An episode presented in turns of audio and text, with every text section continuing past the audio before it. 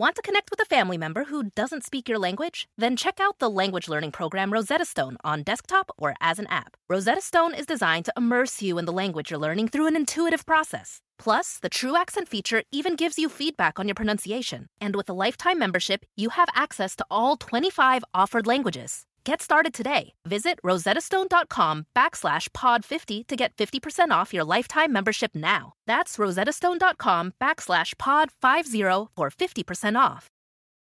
The living room is where you make life's most beautiful memories. But your sofa shouldn't be the one remembering them. The new life resistant, high performance furniture collection from Ashley is designed to withstand all the spills, slip ups, and muddy paws that come with the best parts of life. Ashley high performance sofas and recliners are soft, on trend, and easy to clean. Shop the high performance furniture in store or online at Ashley.com. Ashley, for the love of home.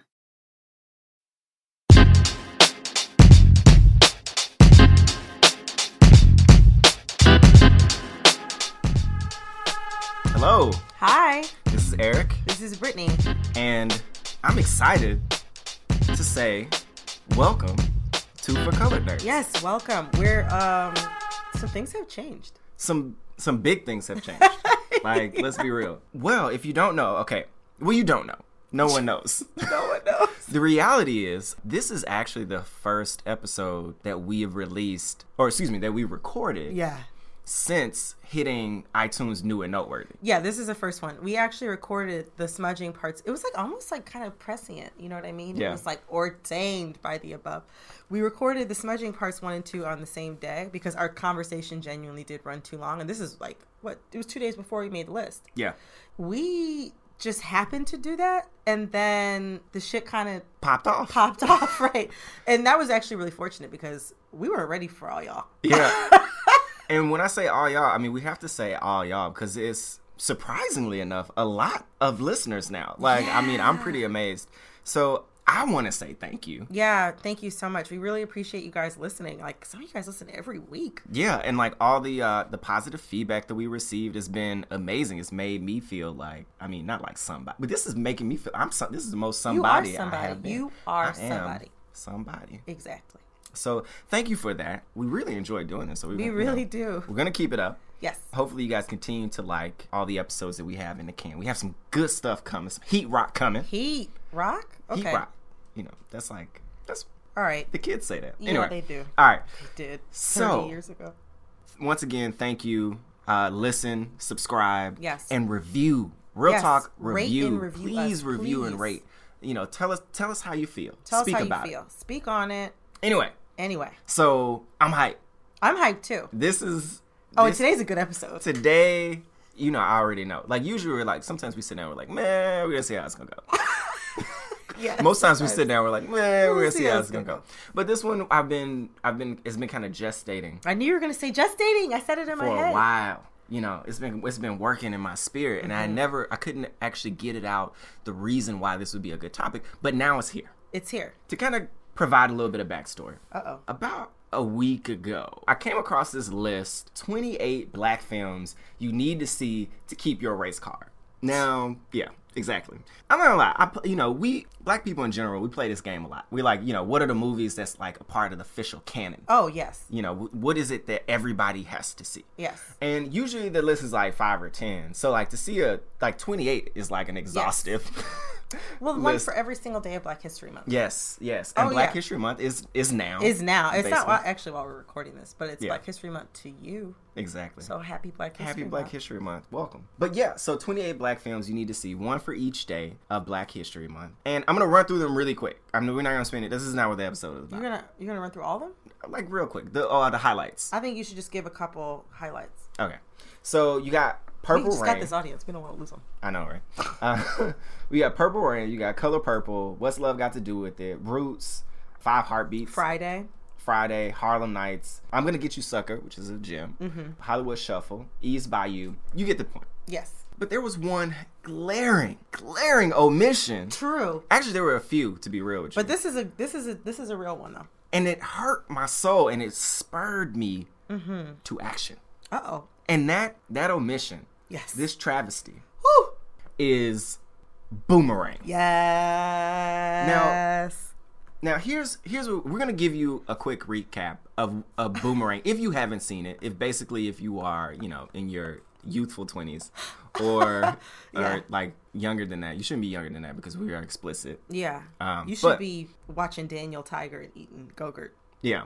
Or for some of our white friends who might not have you Ever know, seen this ever classic. seen this movie. One, I'm just gonna say you gotta go see this movie. You're Yeah. not gonna understand a lot of the references. but if you go watch the movie and come back and listen to this episode, I mean you should listen to this episode first. But then also go back and watch Yeah. the movie and then you'll get everything that we're talking about. Yes. Okay. Um, you won't be mad. So Boomerang Boomerang. came out in was it 1992? 1992. Literally, if you want to set the stage for Boomerang, all you have to say is years 1992. The stars Eddie Murphy. Yes. That's a lot of context right there. Eddie Murphy in like prime peak Eddie Murphy. Eddie Murphy could do no wrong. It was weird to watch the movie again and see that people like Eddie Murphy was the man. and he was in the zone. He was in the zone. He was in the zone. don't know what you anyway, so that. we should tell you about the movie. Brittany, you want to talk about the movie? Sure. So, like I said, just to give you some context, set in New York City, 1992, Eddie Murphy, right? You're going to need to possibly suspend some 2015 disbelief because in 1992, Eddie Murphy is the shit. And I am actually, we may have talked about this in the co- in the comedy episode of himself. I think it was like fourth, fifth episode. I'm actually not the world's hugest Eddie Murphy fan, like of his entire career. Uh, I'm not the hugest fan of Eddie Murphy as an actor, but Eddie Murphy, I can admit, is supposed to be the fucking man, and you believe it in this movie. Yeah. Um. So he is an advertising executive at this like cosmetics company. He's just like, Chantress. what's that? Chantress. Chantress. Look at you. I wouldn't expect anything less though than perfect knowledge from you. But he is an advertising executive there. He basically was like in the. They also say he's an advertising executive, but he's in the marketing department. They act like those things Yeah. are the same. I love. Yeah. I love that. so he's there. He's the man. He like is like sleeping with mad women, always dogging them out. I say that in quotations because Sorry, that's what. it's in the soundtrack a lot. Um, but yes, he's always dogging these different women out, and he's just acknowledged to be like not just like professional and on point, but he's also hip and cool. Basically, what happens is is he's always trying to get the panties, but then he meets his match in this Yes. woman Jacqueline, who's not only his match professionally, right, Mm-hmm. but also romantically. she plays the game. Yes, she plays the game. And she kind of like messes him up. And then, you know, he falls in and out of love with her, also falls in and out of love with this woman who was, I was just telling Eric, uh, played by Halle Berry, named Angela, who's like proto Team Natural, proto Shea Butter Twitter. And, And this is Halle Berry before. Like this is Halle Berry way before peak Halle Berry. Yeah. This is like on the upward rise, like barely out of Strictly Business. yeah. Anyway, so he's falling in and out of love with these different women and also finding his place, getting his footing back after he kind of got his heart trampled on by this woman, Jacqueline. It's, it's, I was about to say, it's a really interesting plot. It's not. It's not. It's not. It's kind of. I love this movie. This is my one of my top three. It's not not like top. Not one of my top three. This is my number three favorite film. Okay. What's one and two? I'm just curious. One is Berry Gordy's Last Dragon. Oh, I did know that. I don't know what two is. Number two is Mo Better Blues, which oh. actually Oh. has You keep telling you mention that, and I just don't believe you when you say that. I think you're just saying it to be cute. Mo Better Blues cool is the like.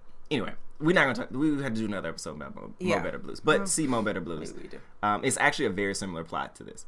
But yeah, actually, you're right. No, you're totally, totally right. yeah, But yeah, no, basically, it's just this man who gets like this, like total bachelor dog asshole fucking fool who gets his comeuppance in the form like professional and romantic comeuppance in the form of this woman Jacqueline, played by Robin Givens. Robin Givens. And peak Robin Givens. Right. And in 1992, not only was she like when you say peak Robin Givens, that means like the way like her look and her finesse and like her popularity, but also the main thing that she's kind of famous for outside of this movie is, is like yeah. public scandal.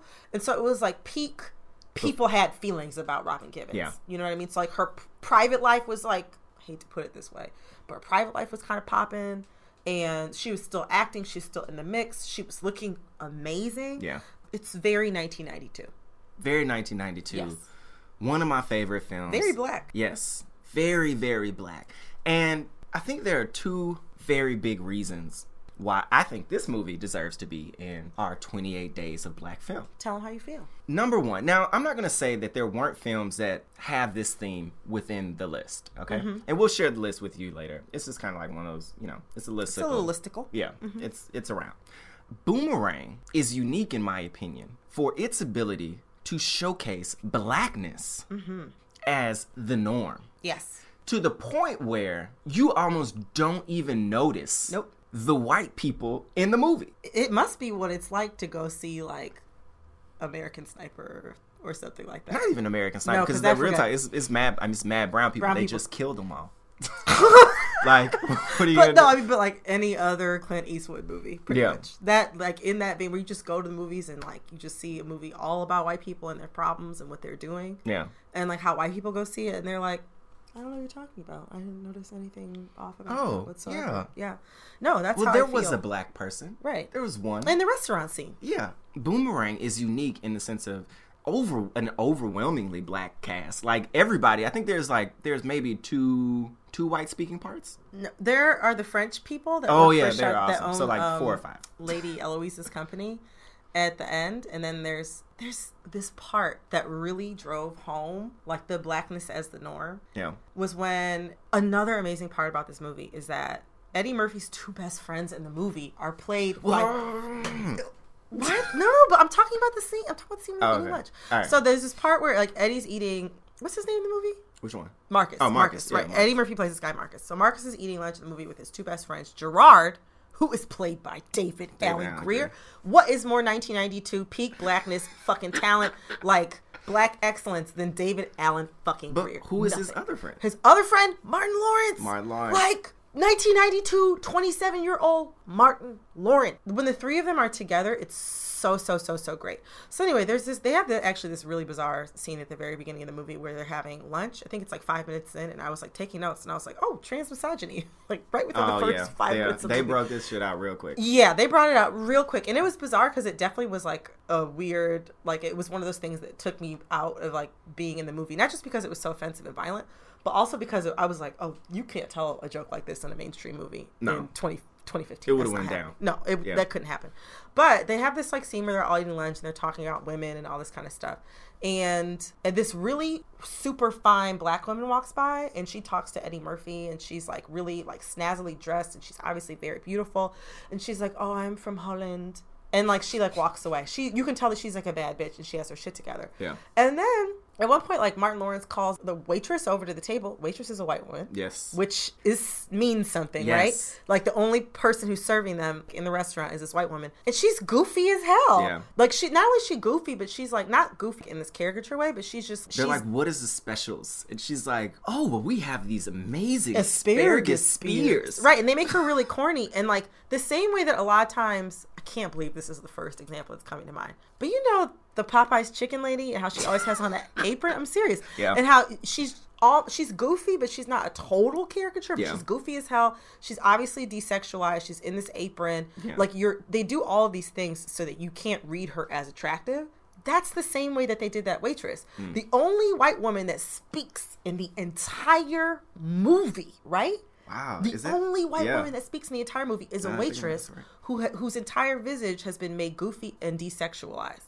Like That's deep. That's deep. deep. That's deep. that's deep. That's deep. Especially when you think about the way shit look now. I mean, usually, and even in movies in general, usually, you know, if you think about just love interests in general, Mm-hmm. it wasn't, you weren't having a black male lead in a mainstream movie without a white female lead. And they weren't, they weren't in a relationship. No, but they were together. That they were together. Yeah. You know, if you're thinking like Pelican Brief. So, you know, it's a big deal. People, the black people in this movie exist and are, have a bit of comfort. Almost what I think like we are allowed to have yes. with the podcast. You know, I mean, this the point. The reason why we do this is Yeah. to have conversations where provide a platform for the real conversations we have when Mm-hmm. you know. We're not in mixed company. Yeah, that's the best way to put it.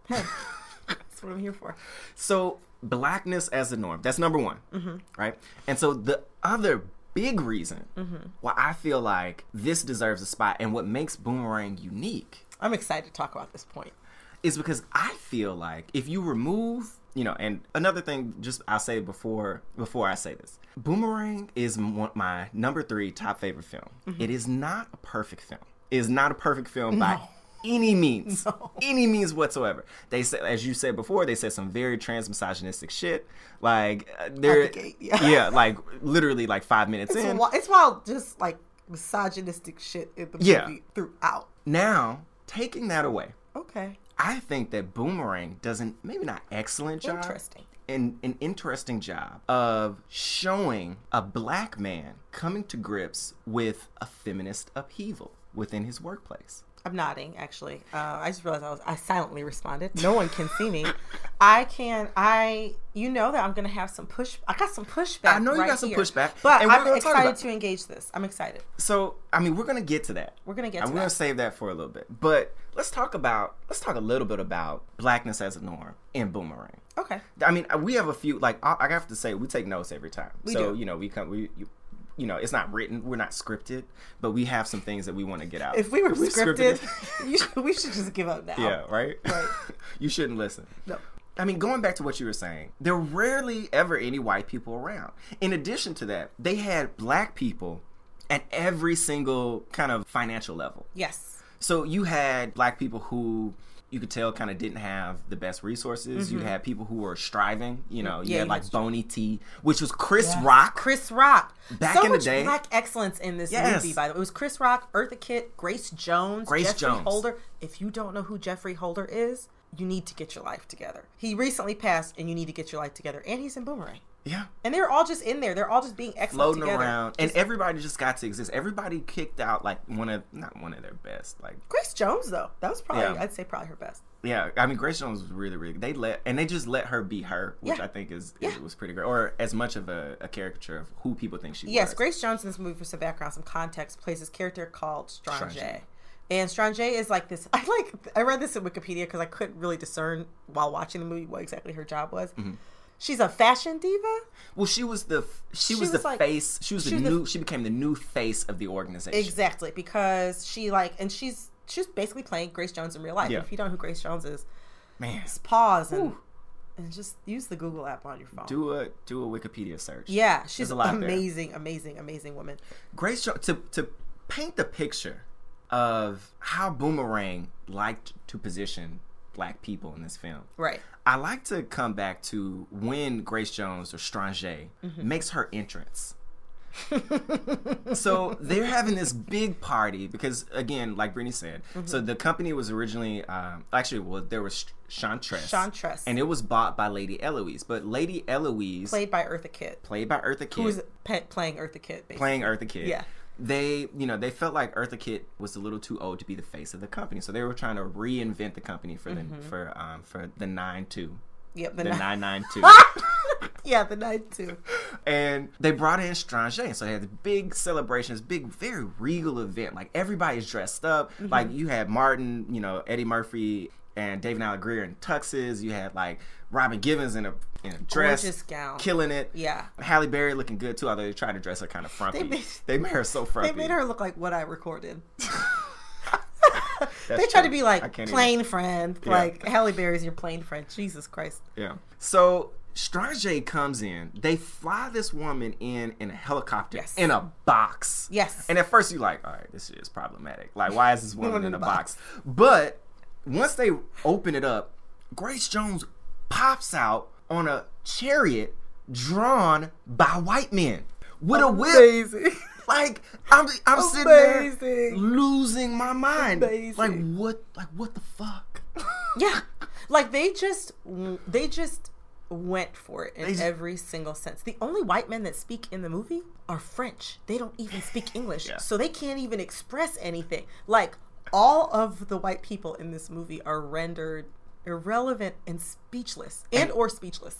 that I mean that's that's crazy. And that this is like people gave them I imagine millions of dollars. Oh, it's 48 like the budget was crazy. Like they spared no expense. This was um Reginald and Warrington Hudlin who were brothers. They did House Party and Mm-hmm. some they've done tons of other work since then. In reading about the film, basically Eddie Murphy and it made me have a lot more respect for Eddie Murphy. Like looking at the way this was made as an adult, he got he basically like was like, "This is the story that I want." He got two writers, these white guys from Saturday Night Live. They put the script together, and then he was like, "I want Reggie and Warrington. I want this person. I want that person." He just was like put the whole thing together, kind of, and like who he. It just says so much about who he was at that time that he had the pull. Yes, he had the pull. He was just like, oh, like forty-eight million dollars is no ho now, but forty-eight million dollars or forty-two or whatever it was, forty something million dollars in nineteen ninety-two for a romantic comedy Yeah. with all black people, you can't get kept.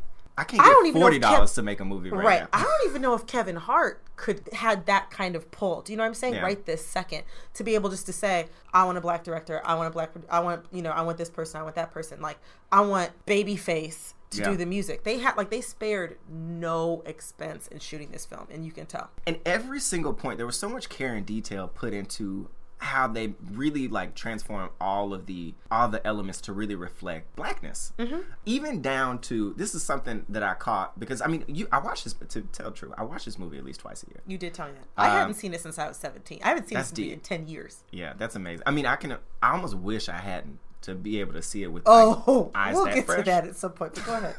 but they even changed the condoms. Like if you Yeah, what you was it? I couldn't It said the. Ramses, which was a pharaoh, as opposed to Trojans. What? Yes, like right levels, levels. Like it's so many. Like they paid they paid attention to so much detail, and it put me in a place of where I just felt so almost relaxed. Like it's a very over the top picture in some ways.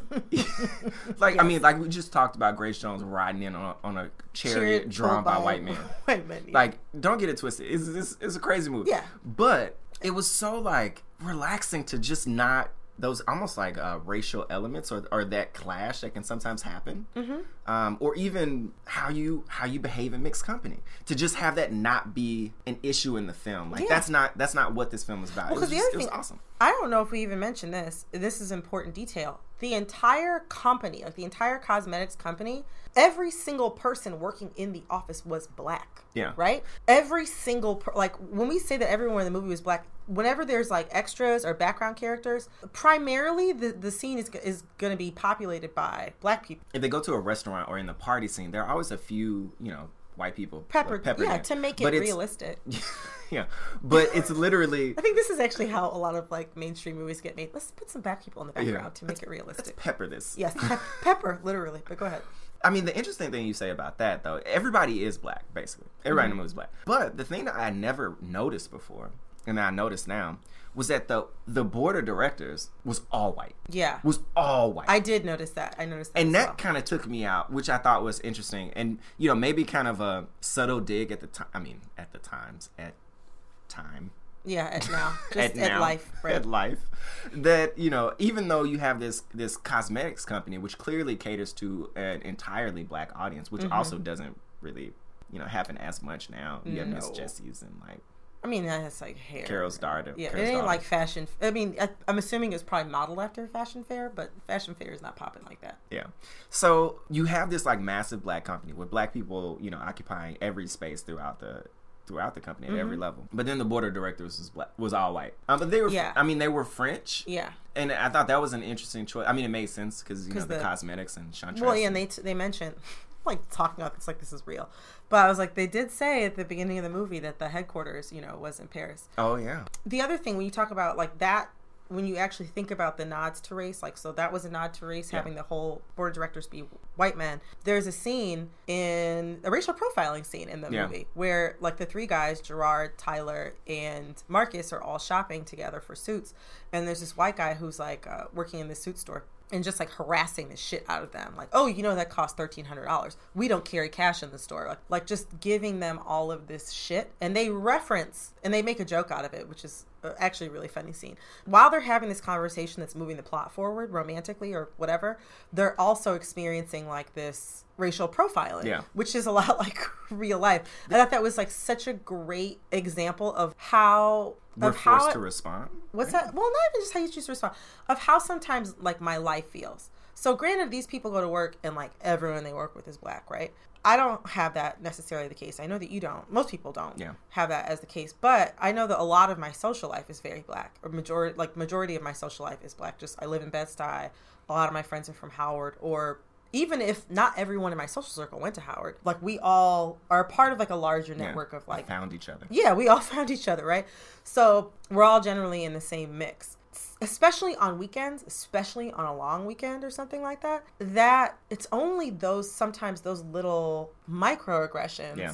that register as, you know, oh, there are white people around. Or like, oh, there are non black people around. Yeah. Like the way that they depict the characters' interaction with whiteness is very true to real life. Like for me in my life, blackness is the norm. Yeah. And my interactions a lot of times, like obviously outside of like my true social interactions with white people that I'm friends with and know and like and care about, but like with people that I don't really know, there are going to be people who are racially profiling me or people who are committing some type of microaggression Yeah. against me. Like It's that was jarring. it's jarring exactly and it, it's like like even though we are taking note of blackness as the norm part of the reason why i think we notice and part of the reason why we care so much and why it matters is because that is reflective of what our actual everyday life is like literally i mean that was extremely well put Thanks. and literally i had that happen to me what was it not last week week before last. So i literally was going to get interesting enough i'm not going to put all their business out there because you know I, apparently people listen now. But but i was going to get fitted for a suit. Oh yeah. And for a special occasion. For a special occasion. And the tailor made it a point to keep reiterating what the price of the suit started.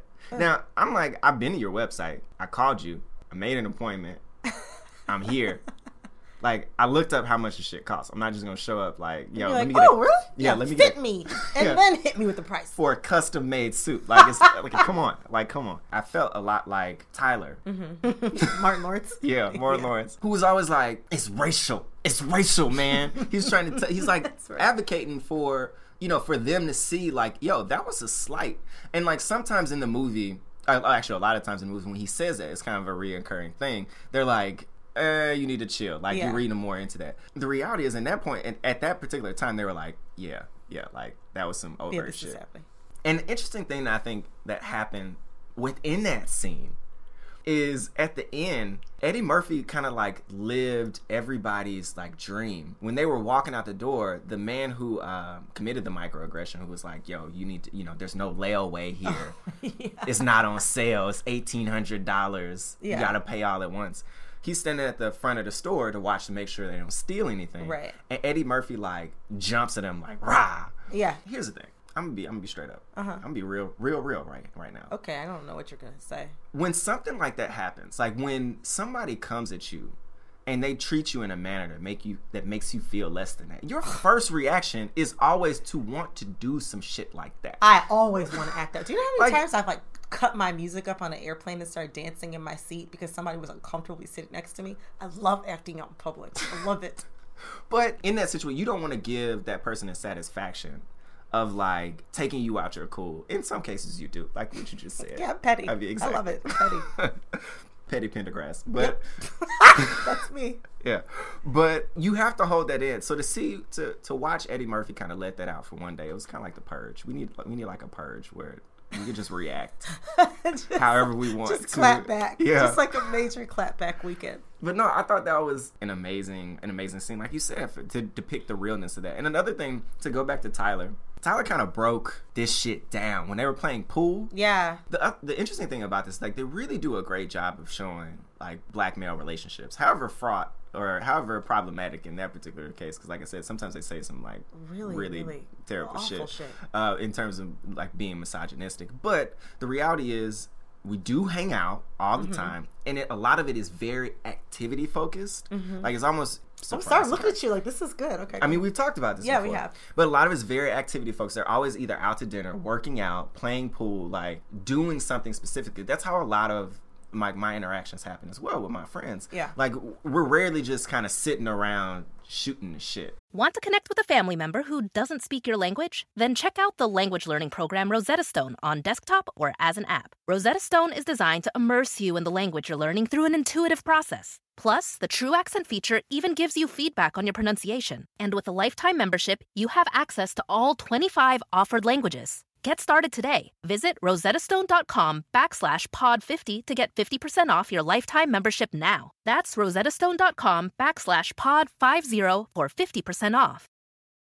The living room is where you make life's most beautiful memories. But your sofa shouldn't be the one remembering them. The new life resistant, high performance furniture collection from Ashley is designed to withstand all the spills, slip ups, and muddy paws that come with the best parts of life.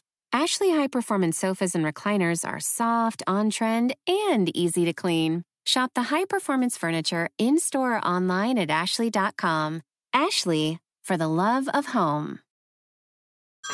Hey everyone, it's Ted from Consumer Cellular, the guy in the orange sweater, and this is your wake up call. If you're paying too much for wireless service, you don't have to keep having that nightmare. Consumer Cellular has the same fast, reliable coverage as the leading carriers for less. And for a limited time, new customers receive their second month free when they sign up and use promo code MONTHFREE by May 31st. So why keep spending more than you have to? Seriously, wake up and call 1 888 freedom or visit consumercellular.com. Taxes, fees, and other third party charges will apply. See website for additional details. Angie's list is now Angi, and we've heard a lot of theories about why. I thought it was an eco move. Fewer words, less paper.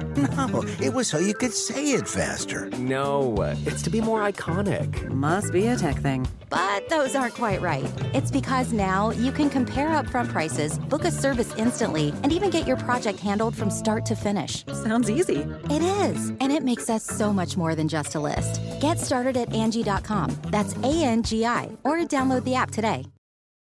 Where I was kind of doing something. So I thought that was very true to life. At one point, they're playing pool, and Tyler's talking about so pool is like the most racist game in the world because you have this white ball whose goal is to knock out all the colored balls on the table, mm-hmm. and the game is not over till he can knock out the black ball.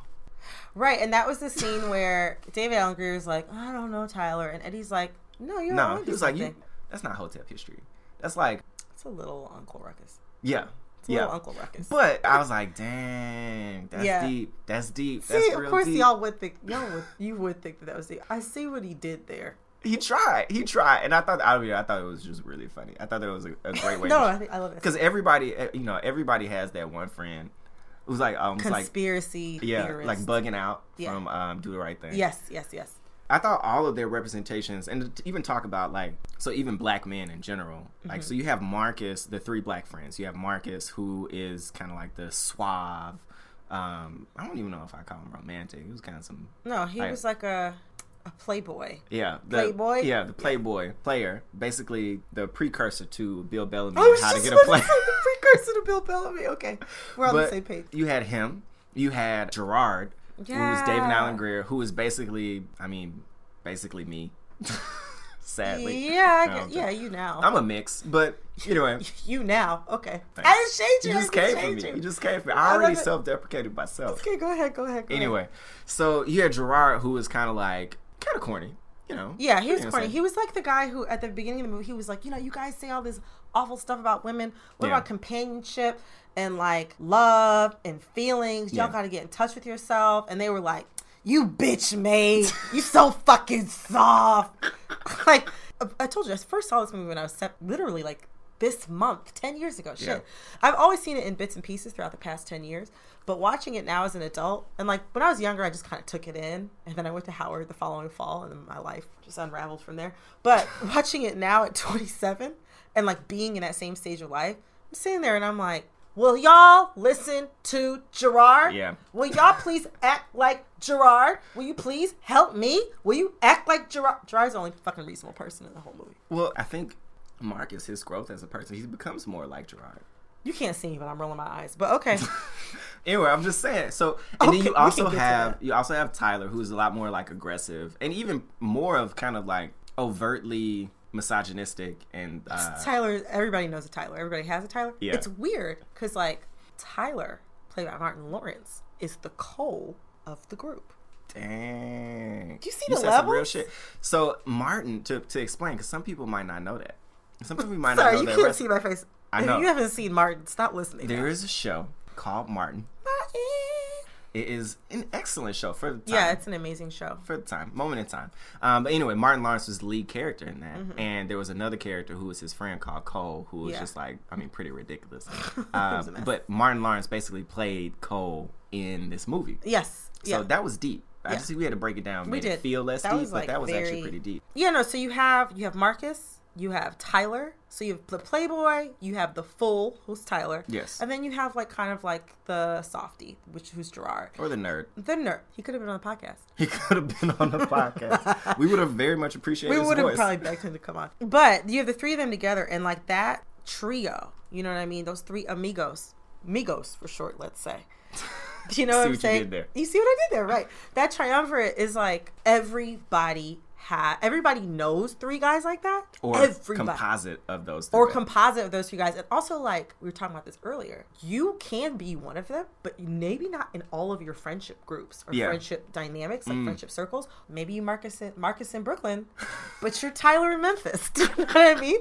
Like, no, that's real. That's real. Or actually, the re- it real talk. The real, it's the reverse. You're Tyler in Memphis, which is probably I'm. so I'm Tyler, definitely Tyler in Brooklyn. Oh yeah, and yeah, then yeah. you're Marcus of In- Memphis. in Memphis, exactly. Like Hey, that's actually, basically that's what my life is. deep. I was trying to figure out who of them, like, I probably should be dating Gerard. In 2015, I'm gonna turn over a new leaf and start dating Gerard. I think my whole like life history though is Tyler's who swear they Marcus. Everybody, and you know, and you know, That's actually so and accurate. you know, That is not a lie. I Tyler's can't find swear it. Marcus. Damn, If you think I'm talking about you, I'm not. but you are. but it's fine. anyway, so so yeah, like I mean that representation of kind of like the black friend dynamic was spot on, spot on. Mm-hmm. I think it's it's valuable to kind of show that because you and, and even in movies that came out later, I mean, you had like your Cooley High if you go back. Yeah. You know, it's not like th- those types of dynamics weren't shown before, but I thought it Mhm. was really well done in terms of black successful men. Mhm. You know, like people who were relatively upwardly mobile or whatever. Um, I thought it did a great job of showing how even though you change the situation, those kind of behaviors and those those personalities are still very much the same, which Yeah. is kind of sad because It is kind of sad because that means y'all don't really outgrow anything. Yeah. But I don't know. I thought that that was. I liked that, like you said, the black in the blackness as norm. It's sad that it was such a jarring experience for both of us to watch it as adults and to be so shocked by this, even though it's so true to our own real lives. Even when you talk about that, and you're gonna hate me for saying this, low key, but when you talk about how they show black people at every level of class and society and doing all sorts of different types of jobs, teaching art to being an executive or, you know, from being somebody's retired parent who's, Yeah. you know, country and wild as hell. A good example of actually a show that I love to watch that you, I think, are getting into that does a good job with that actually is Empire. I actually before I watched rewatched Boomerang last night, I watched this past week's episode of Empire, and it was a similar thing where, uh, like, I that's something I noticed watching with my sister. We marathoned a couple episodes last weekend, and they did the same thing in Boomerang, where it doesn't matter what station you are in life, but you're valid. Do Yeah. you know what I mean? So like Chris Rock's character was in the mailroom, but he was valid, and the kids, like the inner city kids who were art students, they weren't just like some like Angela, to give you some background, Angela Halle Berry's character, in addition to being like a creative director at this advertising office firm or whatever, she also like teaches art to underserved kids or whatever. But the kids were not, the kids were human. Do you know what I mean? They Yeah. you weren't supposed to necessarily feel bad for them. You're supposed to find them interesting and funny and, and cute. It's the same thing on Empire, where even though Cookie, who's the main character played by Taraji P. Henson, she's somebody who is formerly incarcerated. She just got out of prison. She's trying to get her family back together. There are people who are in various parts of the life, you know what I'm mm-hmm. saying, as far as being criminals or not, or gay or straight, or kind of hood, kind of street, super educated, and you know, some people are super fucking corny. Some people are married to white women, and but every single person is not necessarily pigeonholed. Every single person is valid, and their Yeah. station of where they are in life is valid. And I like that about Empire. I think that's the thing that I hook into with Empire, and that's one of the things that I really liked about Boomerang is that it because blackness was the norm and it wasn't seen as a detriment to Yeah. your character as it can or even a hindrance. Yes, Yeah, or a hindrance. Every single person, you know, like I said, from the country bumpkin parents, you know, all the way up to Jacqueline and her kind of her mean ass. Everybody was valid. Tisha Campbell living next door, Yeah. who was like, I guess had been played by Marcus before and always was like cursing him out and wanting to get back at him. She was, you know, the wild crazy neighbor, but she was still valid. She wasn't like nobody was. I felt like was the butt of a joke. Yeah. Well, she was a butt of a joke. Yeah, but I mean, But, like yeah, a general understand what you're joke as opposed yeah. to yeah, like a life joke that Uh, never ends and costs you money and years of your life. Mm, that was that was deep, but I want to. I mean, I think that's a good that's a good point to kind of wrap blackness as a norm because I really want to. I want to make sure we have time. Yes. To talk about how I think this movie has a lot of really strong feminist elements. Get into it. I'm now, excited. Here's the thing. I mean, white elephant in the room. I'm a man, and I recognize that it's somewhat ridiculous for me to champion the feminist portrayal of this movie Yes. to you, a woman. Yeah. Especially in the face of so many misogynistic elements throughout the film. I recognize this. I acknowledge this. I will even say I'm probably wrong. I'm wrong. But I'm willing to talk through it. I We're gonna want I want you to hear my thoughts. I'm ready. I'm ready to receive your thoughts. Okay. Interestingly enough, within this movie, you actually learn a lot, a lot about the women in Marcus's life. Yes. So you have, and so let's who are the women in Marcus's life? Let's let's like run through them really quick. You have about I think four like primary or five primary. Okay. So you have you have Robin Givens as Jacqueline, Yes. who is positioned as very much they take great care to show that she is his equal. She dresses immaculately. Mm-hmm. You know, she is uh, very suave, very smooth. She's extremely intelligent. Yes. She is absolutely gorgeous. And at the time, you know, Eddie Murphy was Eddie Murphy was there too. He's a handsome guy. Yeah. He's a handsome guy. Oh yeah. you know, he had that like interesting up Little fade flip. natural thing going on, but It was like he still had the Murphy mustache. I'm still trying to get to that Murphy mustache. I'm working at that. I'm gonna get there one day. I didn't know that was your goal, but okay. Yeah, 35. When when I hit 35, that's it's, it's coming. I'm gonna I'm gonna bring it back. Just stay on topic. Anyway, so Robin Givens, she was chosen over him for this job. So they were at the at the same like employee level. Mm-hmm. Okay, she was very straightforward. She was also they show her into sports. So you have this very like strong woman who's like broke down like those normal barriers of, of the women he had kind of stereotyped throughout his life. Mm-hmm. Okay, that's Robin Givens. Quick nutshell, putting her in a box. Yeah. that was a quick nutshell. Anyway, you also have Halle Berry. They made her out to be a little frumpy and a little nerdy, but very much an empathetic, compassionate woman. You know, very creative. She's interesting. They showed her. They showed all the different like paintings that she was done. She was well traveled. She was like, I got this goalie mask from Yes. Africa. I love how she said from Africa, Yeah. not country, but yes, Africa. I know this. She painted. You know, she she gave back to her community. They showed her as kind of like like a leader in that regard. She was she did very well with uh, Gerard's family. Yeah, she could cook. She could cook. She was awesome. She was she was kind of portrayed as that woman who clearly you want to be your mate or partner. Yes. So then you also have a few who are on the the you know the periphery. You have Tisha Campbell, which is real quick. I mean, Yeah. gotta throw her out there. But you know, she was there kind of as his immediate foil, like to show that like he had wrong consistently Yeah. some women to the point. up. Yeah, he had been fucking up, to put it lightly, for a long time. To the point where you know she would retaliate by pretty much calling him out to everyone who came to his house Yes. yes. a little bit of a stalk. In addition, you had Eartha Kitt. And can I just say, my first note is Eartha Kitt, though. Eartha Kitt, though. I hate you. Dot, dot, dot, dot, dot, dot, dot, dot, dot.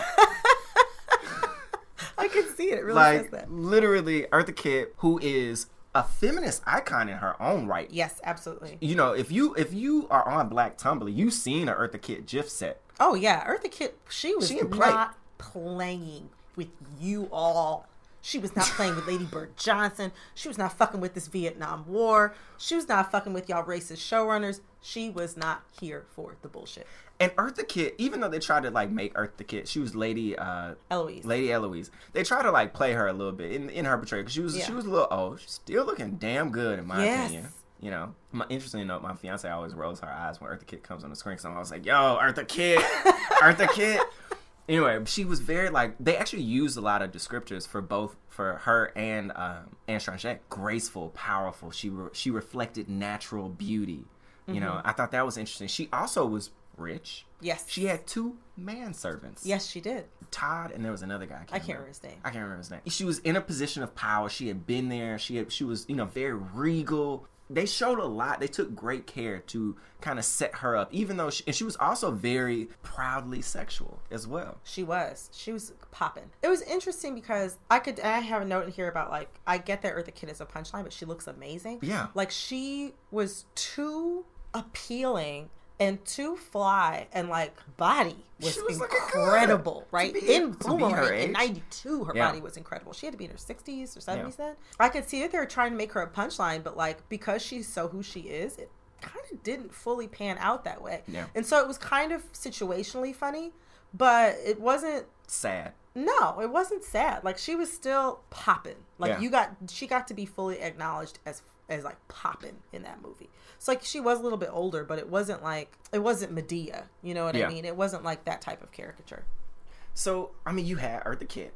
Then you also had Grace Jones. Yes, I got mad notes about Grace Jones. I stand for Grace Jones in this movie Yes. because she was just so she was so herself. She was and the the adjectives that they used for her was powerful, bold, aggressive, Yes. glamorous. Grace Jones, she just came on the scene. Every scene she was in, basically, you you had to struggle. They had to fight to be noticed. Yes. because Grace Jones is killing it. Yes, she was killing it. And she like she I think did a really good job of lampooning her own public image. She Yeah. was genuinely very good in this movie and really funny. And I thought the interesting thing, even in talking about her as a feminist, another feminist icon For sure. in this movie, they made a point to talk about how you could never control Yes. Strange. You can't control Strange. You just gotta let her be who she is. Mhm. And I thought that was really, you know, that was really interesting. And even Mar- for who Marcus was in the movie, he often was supposed to be this like lady killer, this tamer of women, whatever. Yeah. But in the end, he couldn't tame Strange. and it was actually Robin Givens, Yes. Who had to step to her and be like, "Yo, you gotta chill, just Yeah. a little bit. you Yeah. gotta chill." I mean, like you say, she got you got to chill. Like there was a scene where Strange is supposed to go down to the Caribbean with Lady Eloise's company and shoot this like advertisement for you know some cosmetic product. There's this amazing scene Yeah. in a restaurant where, if you haven't seen the movie, the word "pussy" is uttered At least by Grace Jones in a French accent. At least fifteen I was gonna say thirty, maybe. Yeah, like a million times. It's Yeah. an amazing, amazing scene. But she gets up and storms out of the restaurant, and then Robin Givens and Eddie Murphy follow. And when you say like, it wasn't like Robin Givens was just like, you gotta chill. She went up to Strange's stretch limousine, Yes. which she had a black Another driver, yeah, a with driver locks, gorgeous black man locks, with locks, with knee-high boots on. with knee high boots, exactly, like legit, right? He was like he's dressed up like a coachman, okay?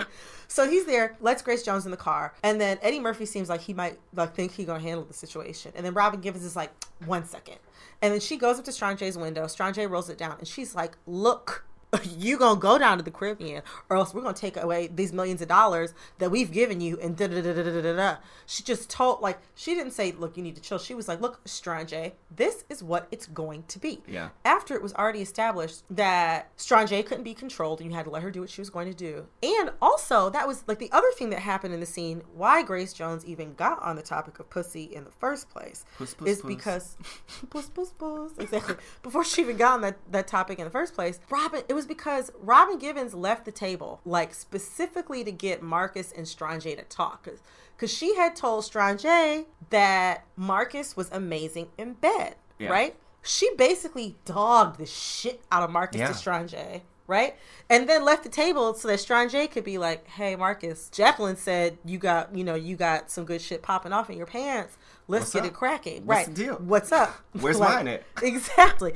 That whole dynamic was just like. And then she went outside and handled the business. Yeah. After Marcus got embarrassed in the middle of that restaurant. It was Yeah. low key amazing. it flipped that narrative of this like playboy, this like dog, Mm-hmm. you know, on its head. It wasn't simply that he got caught cheating and reformed. No. No, this man got broken down, Yes. deservedly. Wait, she I forgot after she he found out that she dogged him out in the restaurant. He got embarrassed. Strange left. She handled that situation. She broke up with him in the street after the that. street. She's just like it's over. In, in the middle of the night, in like somewhere in like Midtown East. Yeah, she's just like okay, it's Yeah, over. bye, and walked off with her hair like we popping down the street in the Chilling. wind. Like it's it's the middle of winter. She's Yep. skipping. Skipping. It was amazing. It was amazing. So, I mean, I think if you look at how much, like, that much detail Mm-hmm. isn't usually given in these types of pictures. You know, expect like the women were very much well formed characters. Mhm. Like Jacqueline, they didn't give her as much time as the others. Even like, Yeah. even like Strange But she's cases. supposed to be an antagonist. She's supposed to be a villain. so- Exactly. But even the interesting thing about that, like they didn't make her like she was the villain, but she wasn't like I mean she wasn't like terrible. No, I she didn't necessarily evil. hate She very much just did What what, Marcus did. Exactly. I mean, I got a couple thoughts about that. On one hand, I do definitely understand. I, I actually don't disagree with you when you talk about him dealing with this feminism upheaval in the workplace, especially when you come back to the end. There's this whole thing where, like, Marcus, after Jacqueline dumps him, he gets with Angela, who should have been with Gerard. If this was real life, Angela and Gerard would have got together. It would have Yeah. been amazing.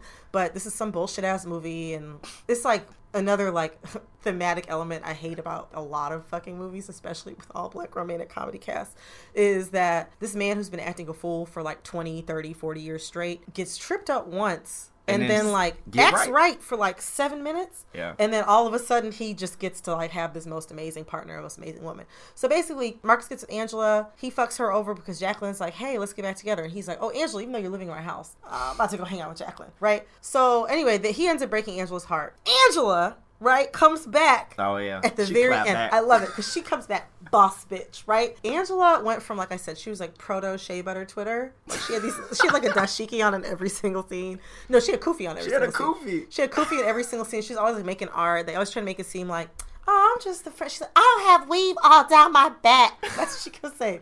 Love should have brought your ass Love should have brought night. your ass home last night, right? So Angela's like, you know, it's kind of a softie, and then because like Marcus breaks her heart, she gets on her career grind. She gets Yeah. her shit together. She went from being creative in the meetings and making suggestions to like next time Marcus he's her, she's like wearing this sleek bad bitch dress. She don't have the fucking mushroom cut no took more. She got the curls fucking out? yep. They took they made give her a side part, so she had a little fucking swoop action.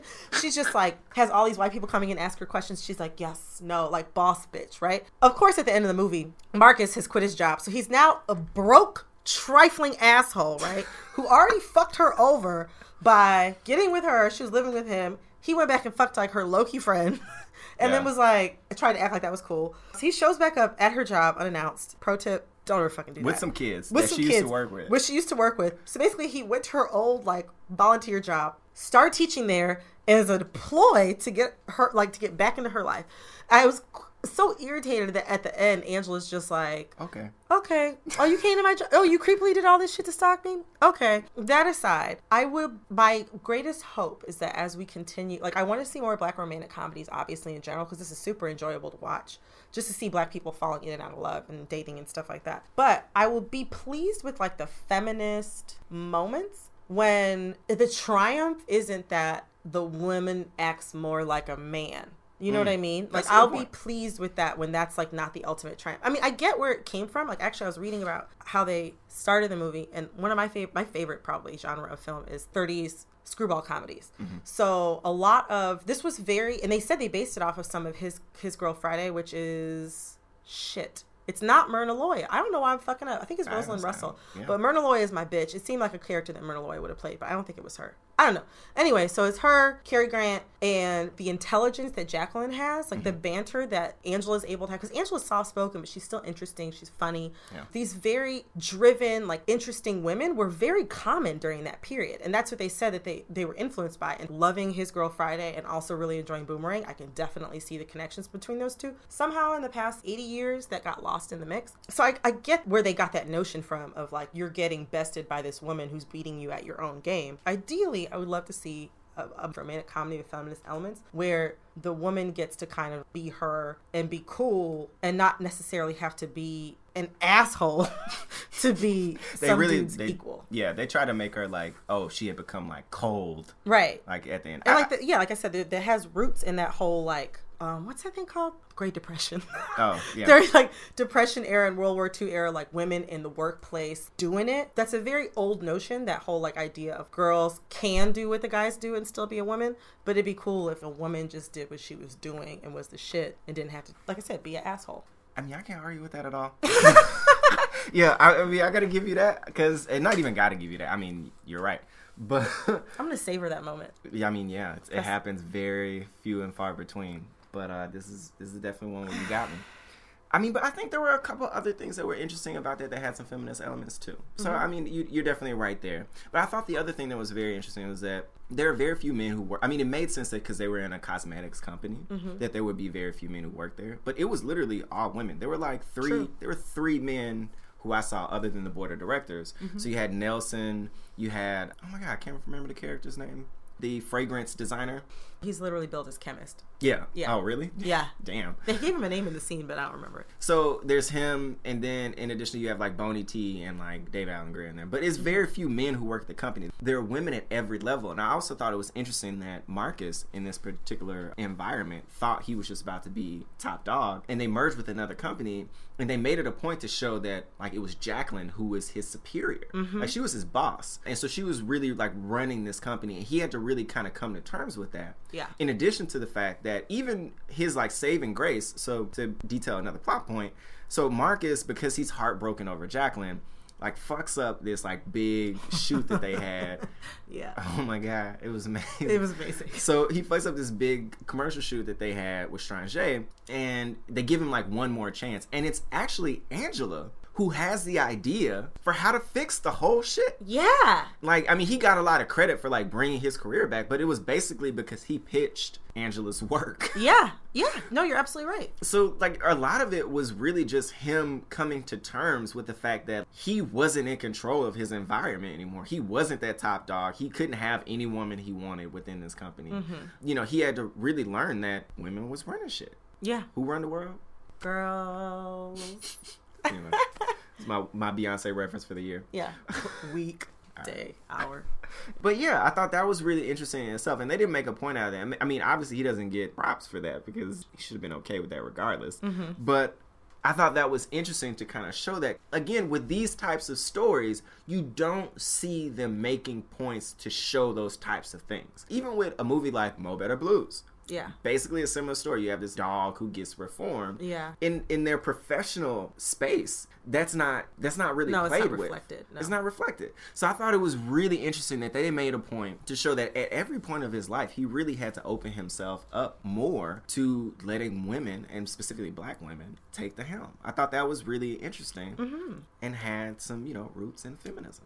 I actually, you know what? I am gonna give you some credit. That was actually like the late '80s, early '90s was like a lot of us think of as like a great period in black film, and then there's like the late '90s, early 2000s, Yeah. which a lot of us think of as like a great period in black film, where we just had like a lot of really fun movies that we all love came out then. So Yeah. obviously, you know, you have what's my shit. Everybody's shit coming to America. Coming to obviously, America. do you know what I'm saying? You have Boys in the Hood, but then also in the late '90s, early 2000s, you have The Best Man and Brothers and all this kind of The stuff. Wood. The Wood, right. Those movies don't do as good, I don't think, as nuanced of a job. Like The Best Man, and also The Best Man Holiday, show black people who are upwardly mobile and doing interesting work and things like that. But there's still the, the female characters may argue that they may be better developed or at least as well developed. Yeah. But as far as those little, like you said, those little points, those little details that display their intelligence, and that display their Professional acumen. yeah, professional acumen. Thank you. Those are not necessarily there, or in in a way that isn't like super duper obvious and kind of like disrespectful of the audience's intelligence. Yeah. We Even in know that Man. this person is successful because we go to their job and they're telling people what to do, and like, they're like I work at MSNBC. Everyone needs me. You know what I mean? Yeah. Like they didn't have to do that in Boomerang. You could see that these women were on their shit, and it was consistent throughout the entire film. Yeah. I actually feel some of that. I feel some of that.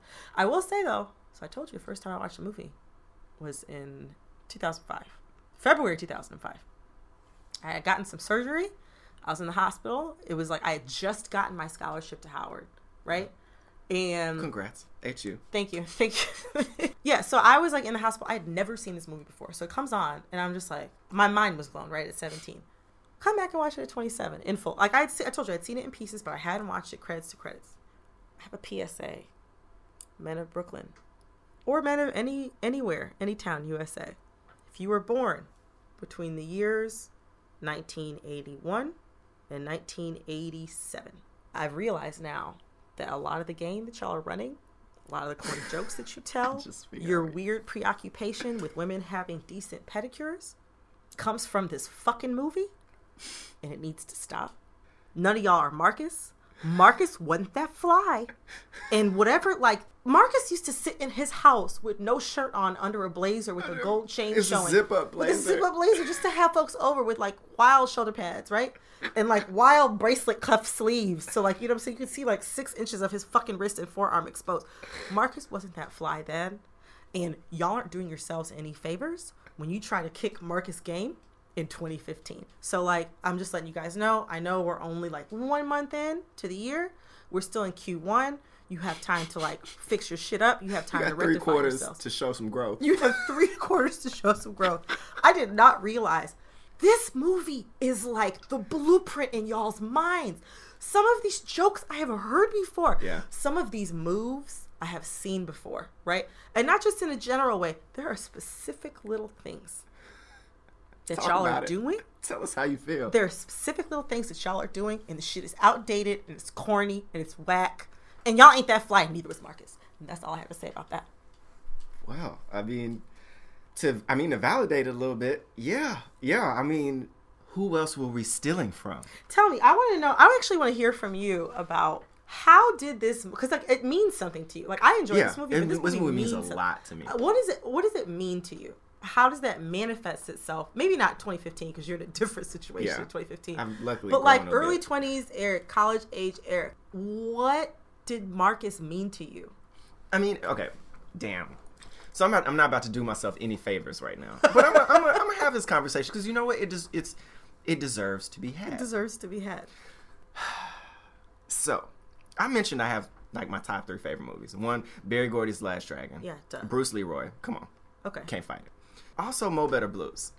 The overall, the overarching narrative, as I mentioned before, of Mo Better Blues is this very suave, debonair man. In this particular case, played by Denzel Washington. Believable. Okay. Yeah. I mean, Denzel Washington is a man. Let's be real. He- Yeah. he's always been a man. Jazz trumpet player Denzel Washington, basically having his way with anybody who he wants. because like he should be able to. He is trying to like find his way between these two different women, and he basically is a dog. I mean, they call him a dog. They they go back and forth and say, "You're a dog." Yeah, yeah, they do. Bleek, you're a dog. He reforms himself and ultimately, you know, becomes a one woman man. Yeah. Surprisingly enough, with Boomerang, you have this man who is very intelligent, very, you know, handsome in his career. I mean, Eddie Murphy is a handsome guy. Back then, he was a handsome guy. He was the man. Give him some credit. He was showing the. He didn't really even have no taco, taco meat, which is No, a sad he thing. He had a bare ass chest underneath he had that a blazer. bare, flat chest and had the nerve to have that shit out all the time. All Like, the he time. had been in the gym. Yeah. He thought he was Billy Blanks. he did. I miss Billy Blanks. Oh God. But anyway, so same thing. You know, this guy who was like, you know, got was cool and you know professionally on it, had his way with women, and then eventually got his shit right, and became a one woman man. Sadly, I thought that was what was supposed to happen. he shows the way that this is like if you act like this eventually you'll have a time to get your life right hopefully you avoid you know the the ridiculous like ridiculousness that they both went through i Yeah. mean i feel like both of them had Too much wild shit going yeah on. too much wild shit going but then you you know you grow and you learn and you know you get it together then you are able to find a mate in this in these two particular cases they end up with the women who they've seriously and egregiously done wrong but you know that's what's pumped into my you know early 90s so brain crazy because I am a 27 year old black woman. Like I said, it's 2015.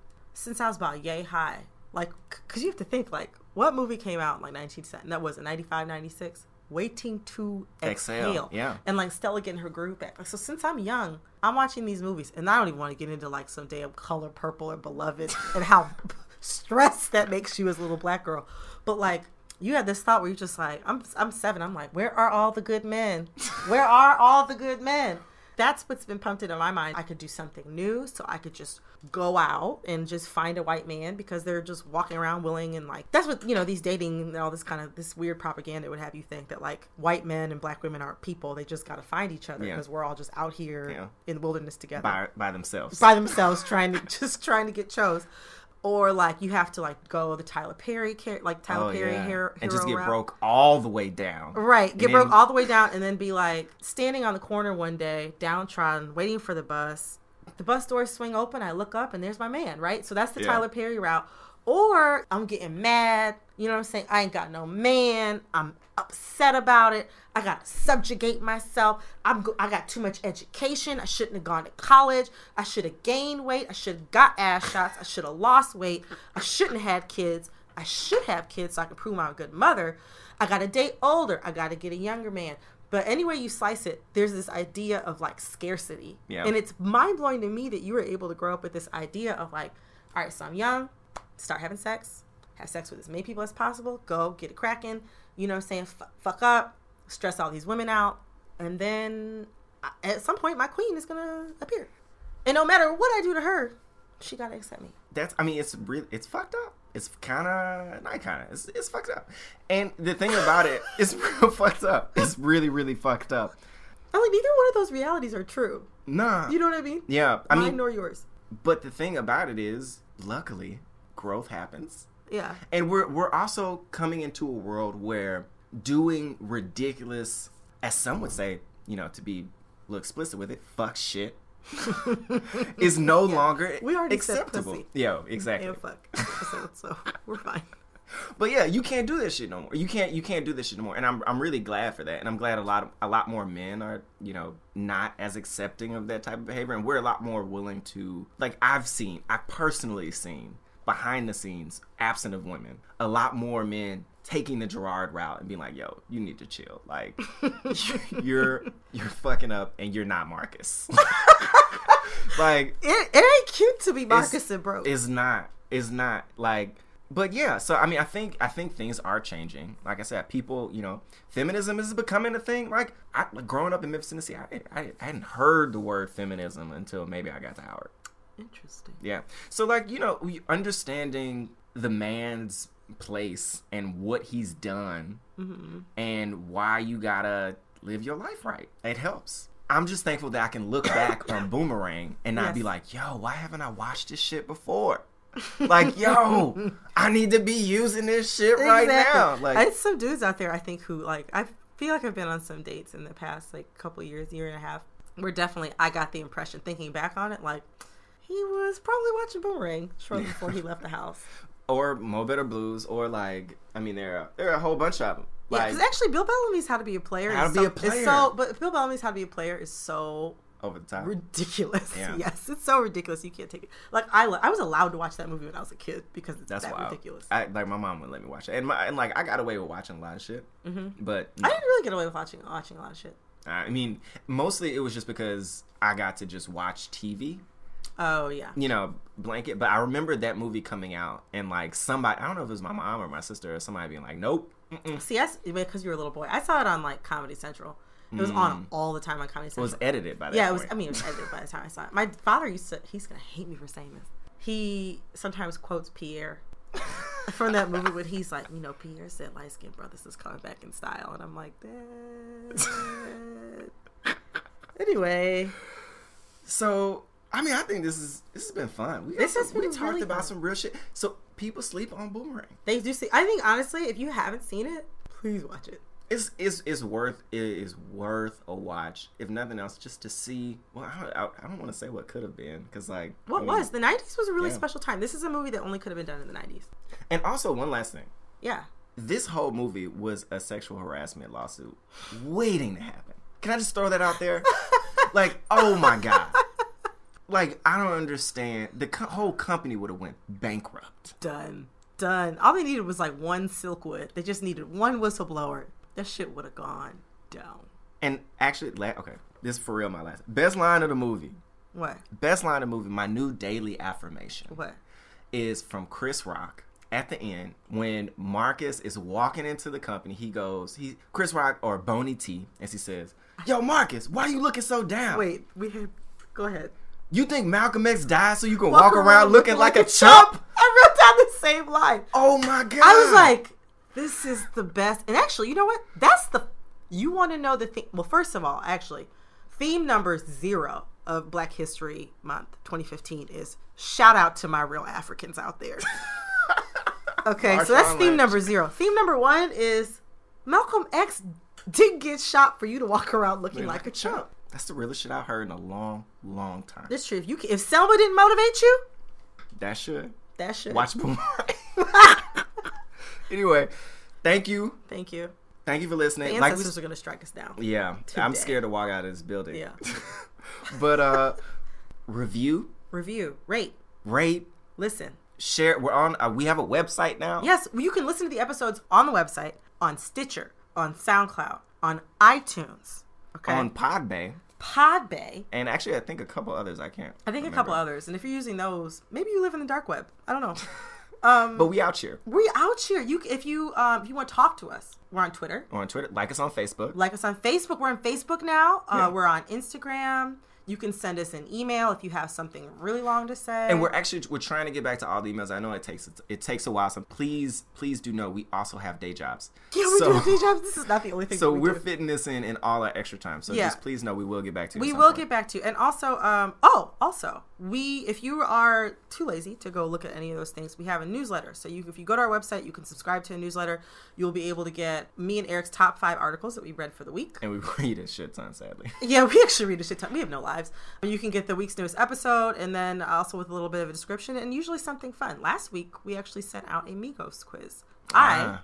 got Quavo, I'm Takeoff. which makes me your uncle. You've reminded me that fact a lot. I know. It's like the truth. Yeah. The truth telling. Okay.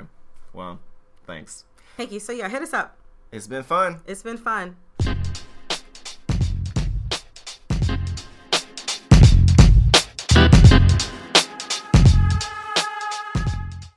Whether you're a morning person or a bedtime procrastinator, everyone deserves a mattress that works for their style. And you'll find the best mattress for you at Ashley. The new Tempur Adapt collection at Ashley brings you one of a kind body conforming technology, making every sleep tailored to be your best. The collection also features cool to the touch covers and motion absorption to help minimize sleep disruptions from partners, pets, or kids. Shop the all new Tempur Adapt collection at Ashley in store or online at ashley.com. Ashley, for the love of home.